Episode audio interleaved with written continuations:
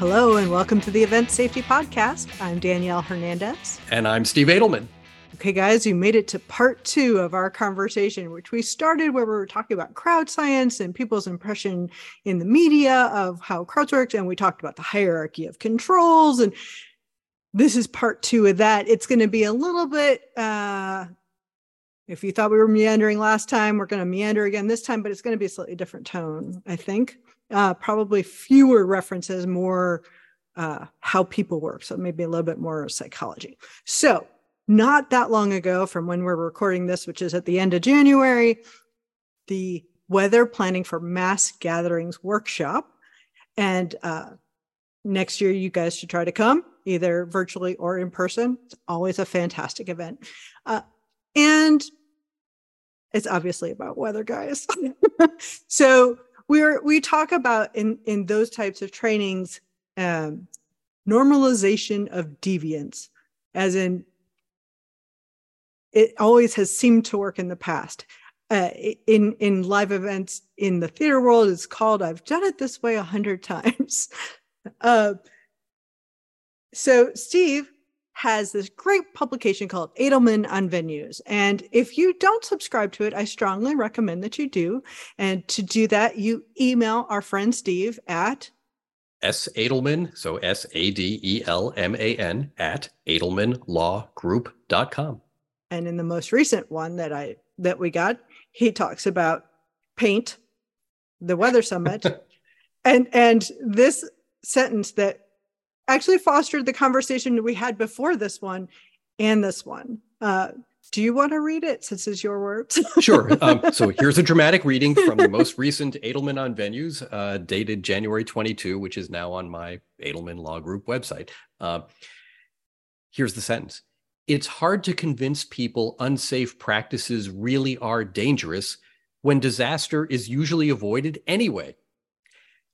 And there you go this is something that I talked about at some length. Frankly, it was the entirety of my um, my main presentation at the Weather Planning for Mass Gatherings workshop a couple of weeks ago in Austin, Texas, um, which at that time I paraphrased as how to talk to your grumpy boss about the importance of meteorological science, as opposed to just relying on your cell phone app for weather information when you have a mass gathering in your venue.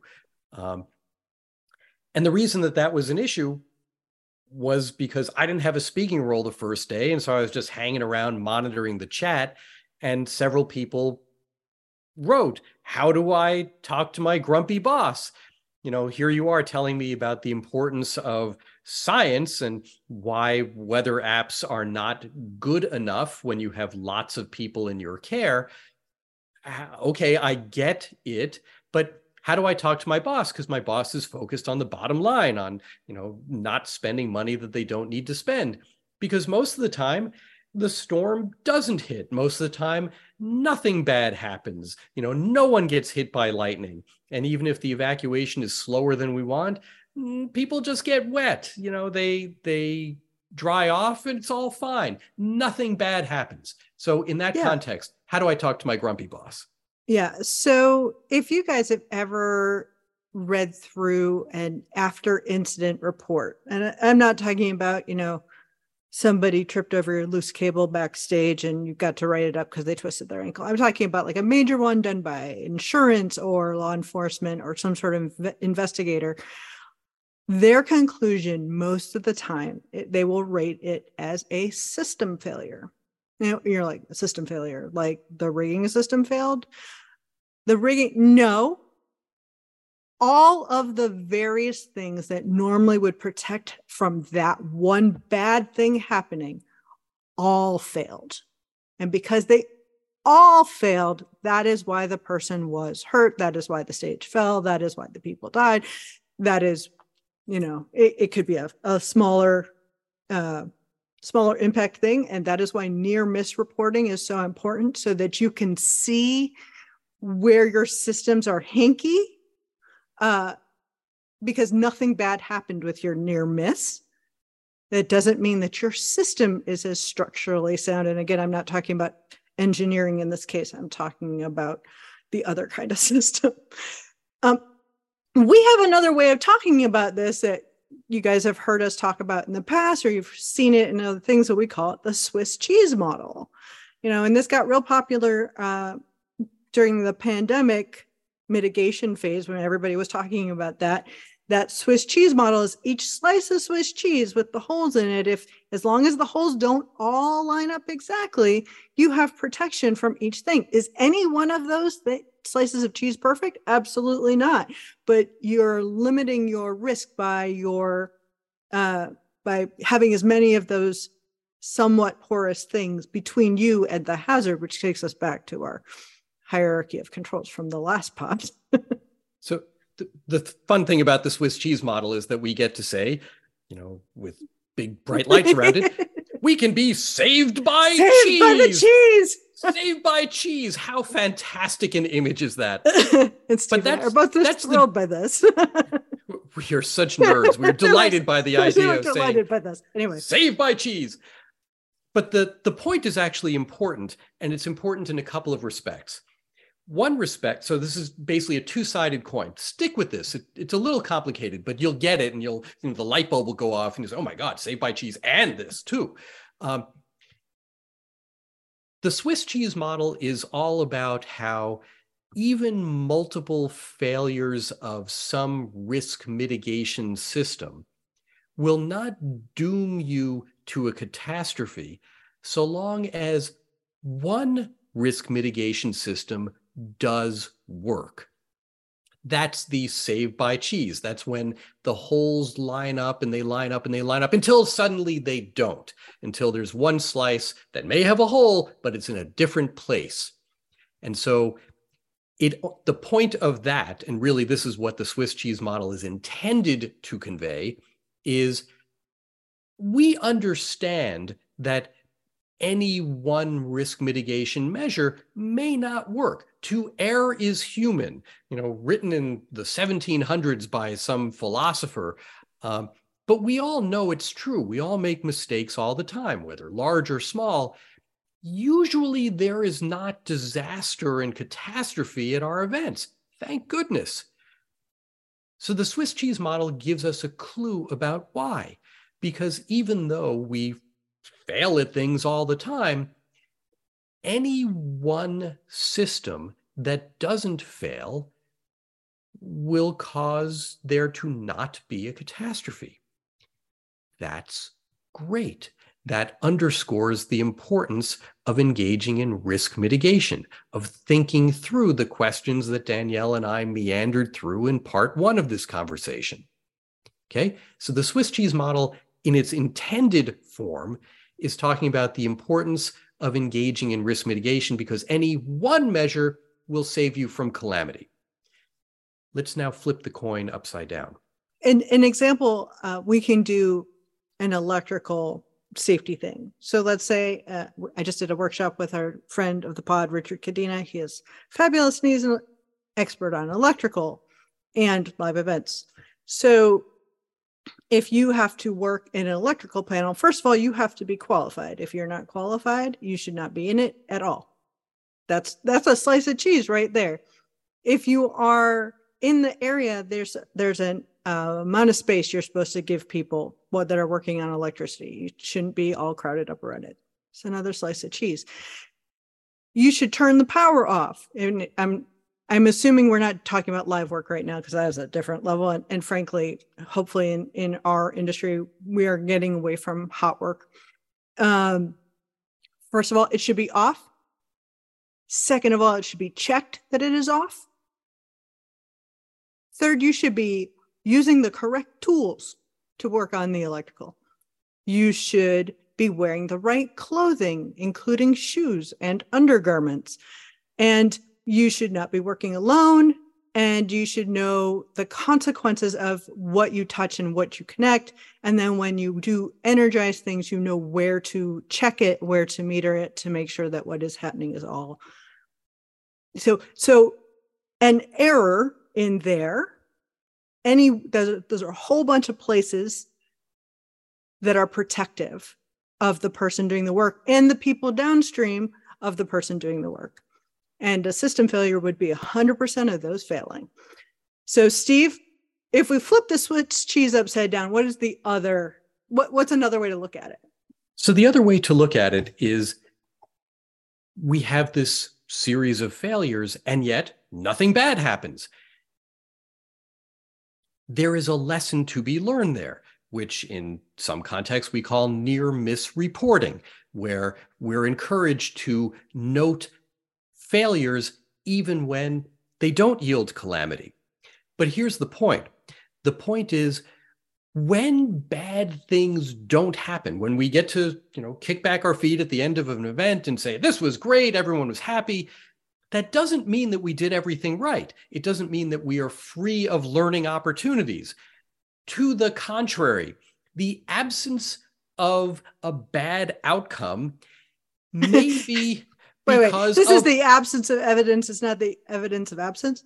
Yeah, yeah it, it's the absence of evidence. So if what we learned from the proper application of the Swiss cheese model is that any one risk mitigation measure can save us from a whole series of failures, the converse is there may be a whole series of failures that we ought to pay attention to because if we got saved by one slice of cheese, well, that's great for that event. But what if that slice of cheese isn't there next time, or its hole happens to be rotated in such a way that there are holes all the way through, then we're not saved by cheese. This is the reason the Swiss cheese model teaches us that there will likely be multiple failures, even at events that go fine. So, if we don't learn from the failures that are happening all around us, we are basically tempting fate by saying, oh, I'm not going to mitigate the risk. I'm not going to spend the money on proper meteorological science because nobody's gotten hurt trying to leave a lightning storm. Um, that's not smart. That's not reasonable. Sorry, I'm busting out a lawyer word. Uh, because the Swiss cheese model tells us you will have mostly fine events that look perfectly safe to the outside world, it is incumbent upon us as operations professionals to say the outcome doesn't tell the full story. I need to look at each operational decision, each operational activation to ask did it go as it was supposed to? Did it happen safely? Whether or not someone got hurt, whether or not there's a medical report or you know some kind of after action notation did we do what we said we would do? Did we do what we planned to do? And it doesn't even have to be that. It could be this happened and we didn't expect it to go that way. Next time we should adjust. Not because we didn't do what we said we were going to do or we didn't put the resources there but uh, you know we're always learning. You know it's it's it's why you can't have an emergency plan that's the same every year because no event is ever exactly the same. They can be extremely similar, maybe a good jumping off place, but it's not the same. And you can always learn from what happened in the past. So I, I, like to call things by their right name. I don't think it's necessarily a lawyer thing to do. I think it's just good um, because when things have a name, it suggests that the phenomenon is common enough that, well, someone bothered. Um, which, if you want a pop culture reference, watch the movie Broken Arrow. And John Travolta has a line about why a stolen nuclear warhead is called a broken arrow. And the gist of it is because it happens enough that it has a name. Um, so, in this instance, what we're talking about is called the normalization of deviance. And okay. Explain it. So I, am going to explain it now. Um, so the normalization of deviance is a term coined by a sociologist named Diane Vaughan, and we'll put this in the show notes for you. Um, and she is a professional sociologist doing real sociological research at NASA. Um, NASA brought in the sociologist to look at some of their decision making prior to the Challenger disaster when Challenger fell out of the sky and caused people to die. You know, a very public failure. And it turned out, you know, trip down memory lane, um, it turned out that there was an overstressed O ring um, in Challenger. And the overstressed O ring was something that the smart scientists at NASA knew about. Um, it had revealed itself to be overstressed in various tests, and those tests were recorded and documented among the subcontractors who test such things. And the information bubbled up to the safety professionals at NASA, which is a lot of people because NASA is incredibly safe. And they knew that this particular component part in Challenger was subject to stress levels that could result in a materials deterioration in flight. Um, and well, it never resulted in disaster. Um, during all of the many, many, many tests that NASA does, because it's the space organization and they test everything a zillion times. You know, talk about Swiss cheese model, you know, it's an entire factory of cheese. Um, and they test everything, and they did. And yet, what the results showed is yeah, this O ring is subject to stress and subject to stress beyond our parameters and beyond what the subcontractor tells us is you know safe for this particular component part. But look nothing bad ever happens. So they got used to it. They got used to seeing numbers outside of parameters and they also got used to it not making any difference to the outcome and so they approve these numbers outside of parameters. And you know where the story is going because you know the Challenger did fall out of the sky when the O ring did fail one time when the pressure on the O ring was outside of parameters again. And so the point of the term normalization of deviance is there was deviance from what was the stated plan, what was the actual standard for pressure on that particular O ring.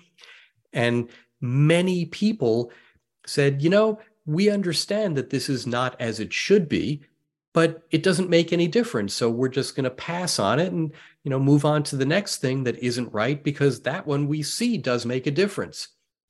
Hmm. And eventually, this thing that was wrong got approved and approved and approved until finally it was approved in the ultimate Challenger that fell out of the sky. The have, normalization, kind of a... the, the normalization of deviance is just that it becomes part of the culture. And everyone, it's not that they look the other way, it's that they don't even see it as a deviation anymore. It just becomes normalized. It becomes essentially its own parameter. And people say, well, that's okay. Um, you know, imagine a site where Nobody wears a hard hat. Nothing bad ever falls out of the rigging. No one gets hurt. People enjoy not having hat head. And eventually it just becomes part of the culture. And because nothing bad ever happens, yeah, you get used to it. You conclude, maybe reasonably under that circumstance, you know, hard hats are kind of a thing of the past. Don't need them. Bad look. Uh, there are good safety reasons that you know, I can see better if I'm not wearing a hard hat. So I think it's actually an affirmative good thing to not have to wear one. And you justify the deviation, the deviance from accepted safety practices, you know, whether with good intention or just lack of focus until something bad does happen. And it may not. It may not happen to you. It may not happen at all yet. It doesn't doesn't doesn't mean that the problem isn't there. It just means that you no longer see it as effectively as you could. I can think of so many examples in our industry of of this, and um, some of them people working on a leading edge of a stage happens all the time. People standing with their back to the edge of the stage and looking up at things. It, it well, personally, it drives me bananas. I'm always like, could you move away from the edge? But um, but it happens all the time and people just are like of course i'm going to stand on the edge. And that's a that's a tiny example. That's not the challenger story. Um, but i feel like i could do a whole series on cable ramps. I have, cable ramps i have so uh, many cases involving cable ramps which are a good thing but are still a trip hazard of a sort. They're just less of a trip hazard and better at protecting cables than cable ramp than cables that are just sitting out loose i mean here's one people working 18 hours in a row Right. You I mean, that's had a, a whole discussion about that. That's a huge that's a huge one. Um we could talk about fatigue, but I mean, because it's considered normal, people don't see the the risk quite as much. And that story of the normalization of deviance at NASA was one of the one of the first stories I ever heard when I first came across the ESA at a panel and and that story was told and I was like it was eye opening and it's it's just a um it's a very effective story to explain how even some of the brightest, most intelligent people in the world manage to oversee something that they're like, yeah, it's not great.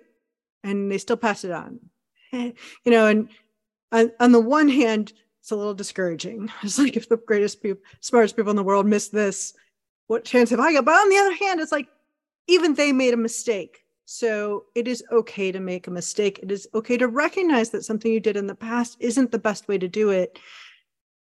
And that it's uh it's allowed. It's okay. It's great to recognize that there's a new way to do it that, that is safer, that is better, that may cost less and be more efficient. I mean, there's like a, a million silver linings to that sort of thing.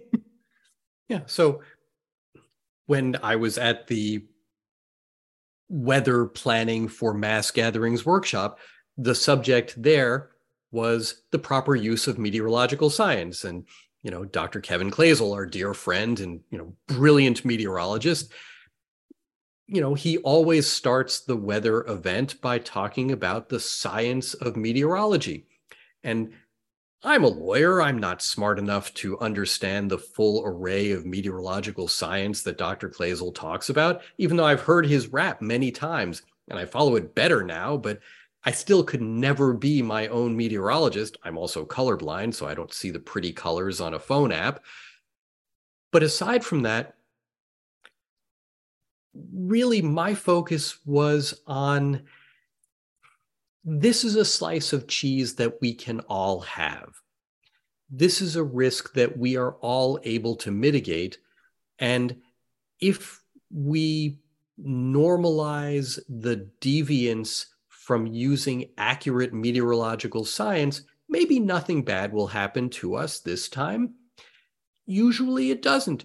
What's the worst that happens? People get wet. But I've had several cases where people have been electrocuted. That is a part of my practice.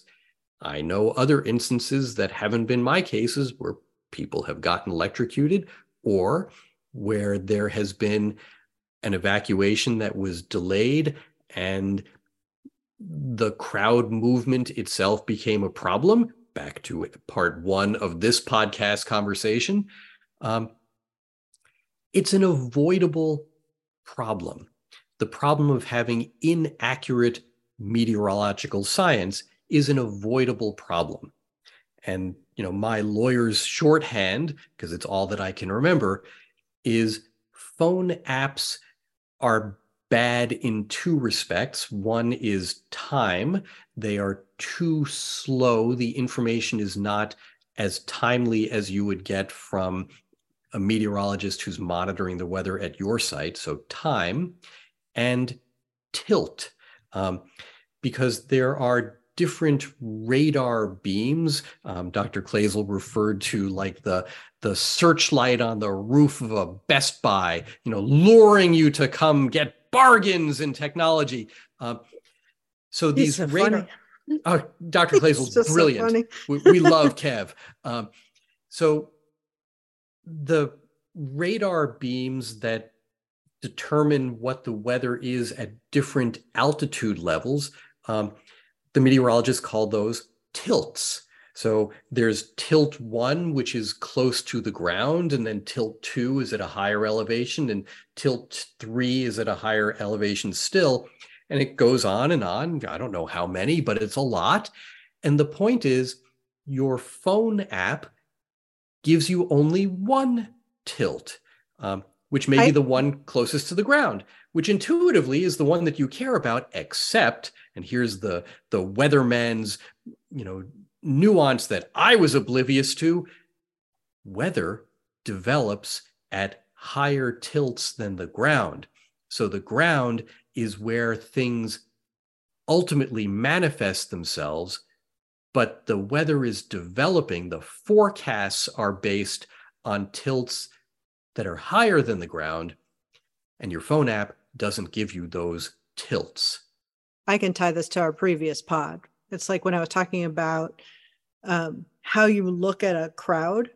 If you're on the same level as a crowd, what you see is right in front of you.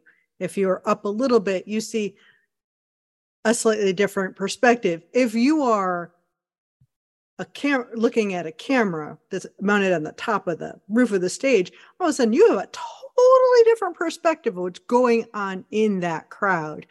And there are advantages to all of them, but you have to know, and this is where you call your meteorologist, you have to know what those different images are telling you, and you have to know which one you're looking at, which a phone app does not tell you which which beam angle you're looking at.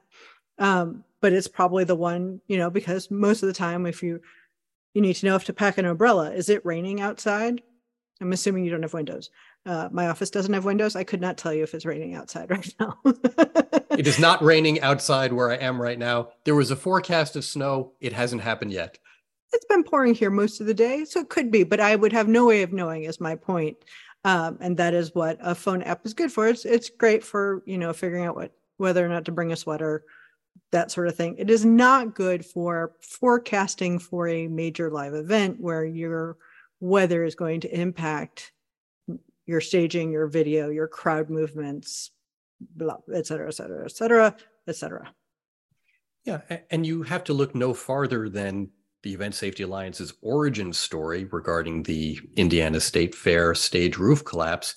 It wasn't just people in the crowd who died one of the seven people who died at the Indiana State Fair that day was in the rigging.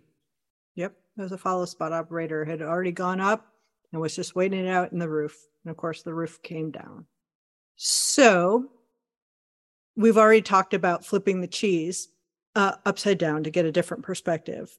Um, I want to uh, with with with everyone's uh, grace and permission, which you of course can't tell me if you're not going to give me, which is great. oh, I will, Danielle. go for it.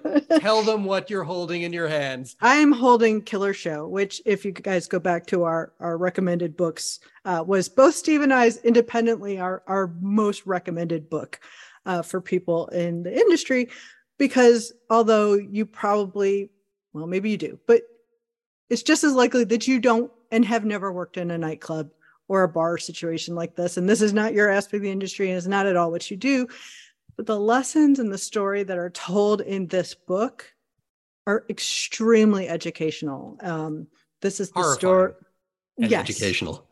Oh, absolutely horrifying. It's not it's not technically a hard read, but it is emotionally a very hard read.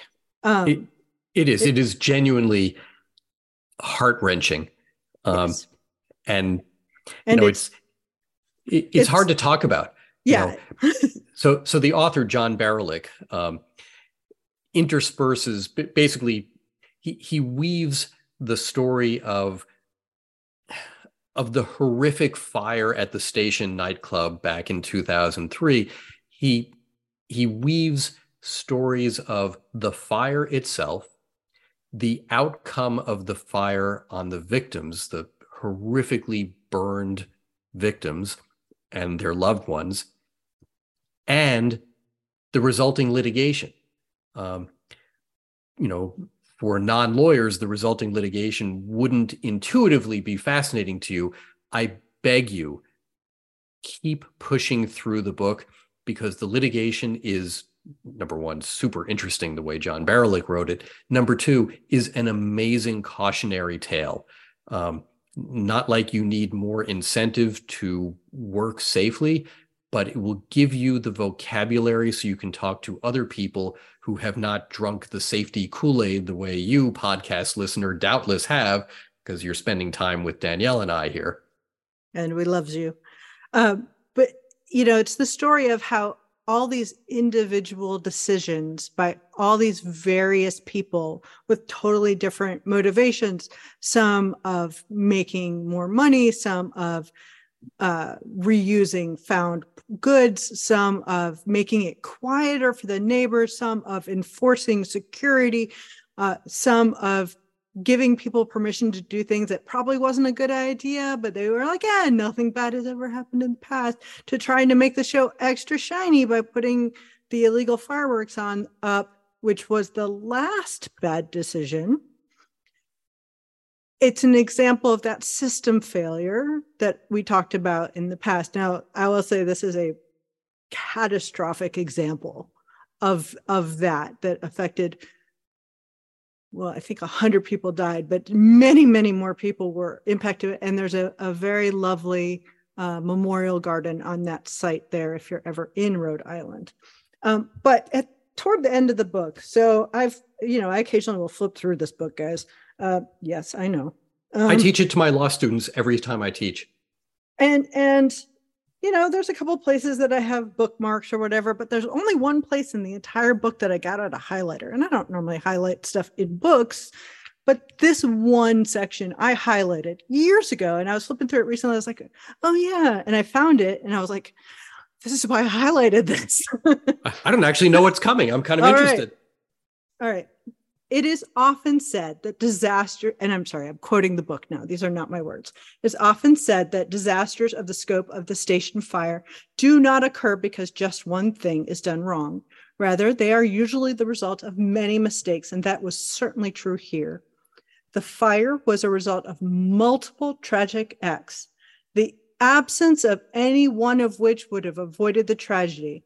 My list of causative blunders is a long one and can no doubt be supplemented.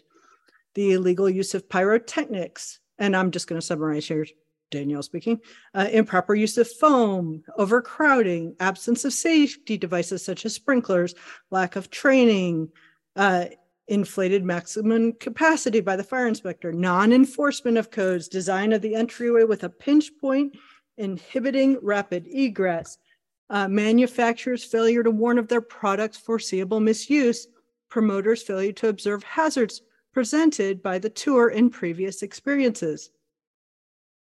Every one of the above failures was motivated, at least in part, by greed. And I'm going to skip.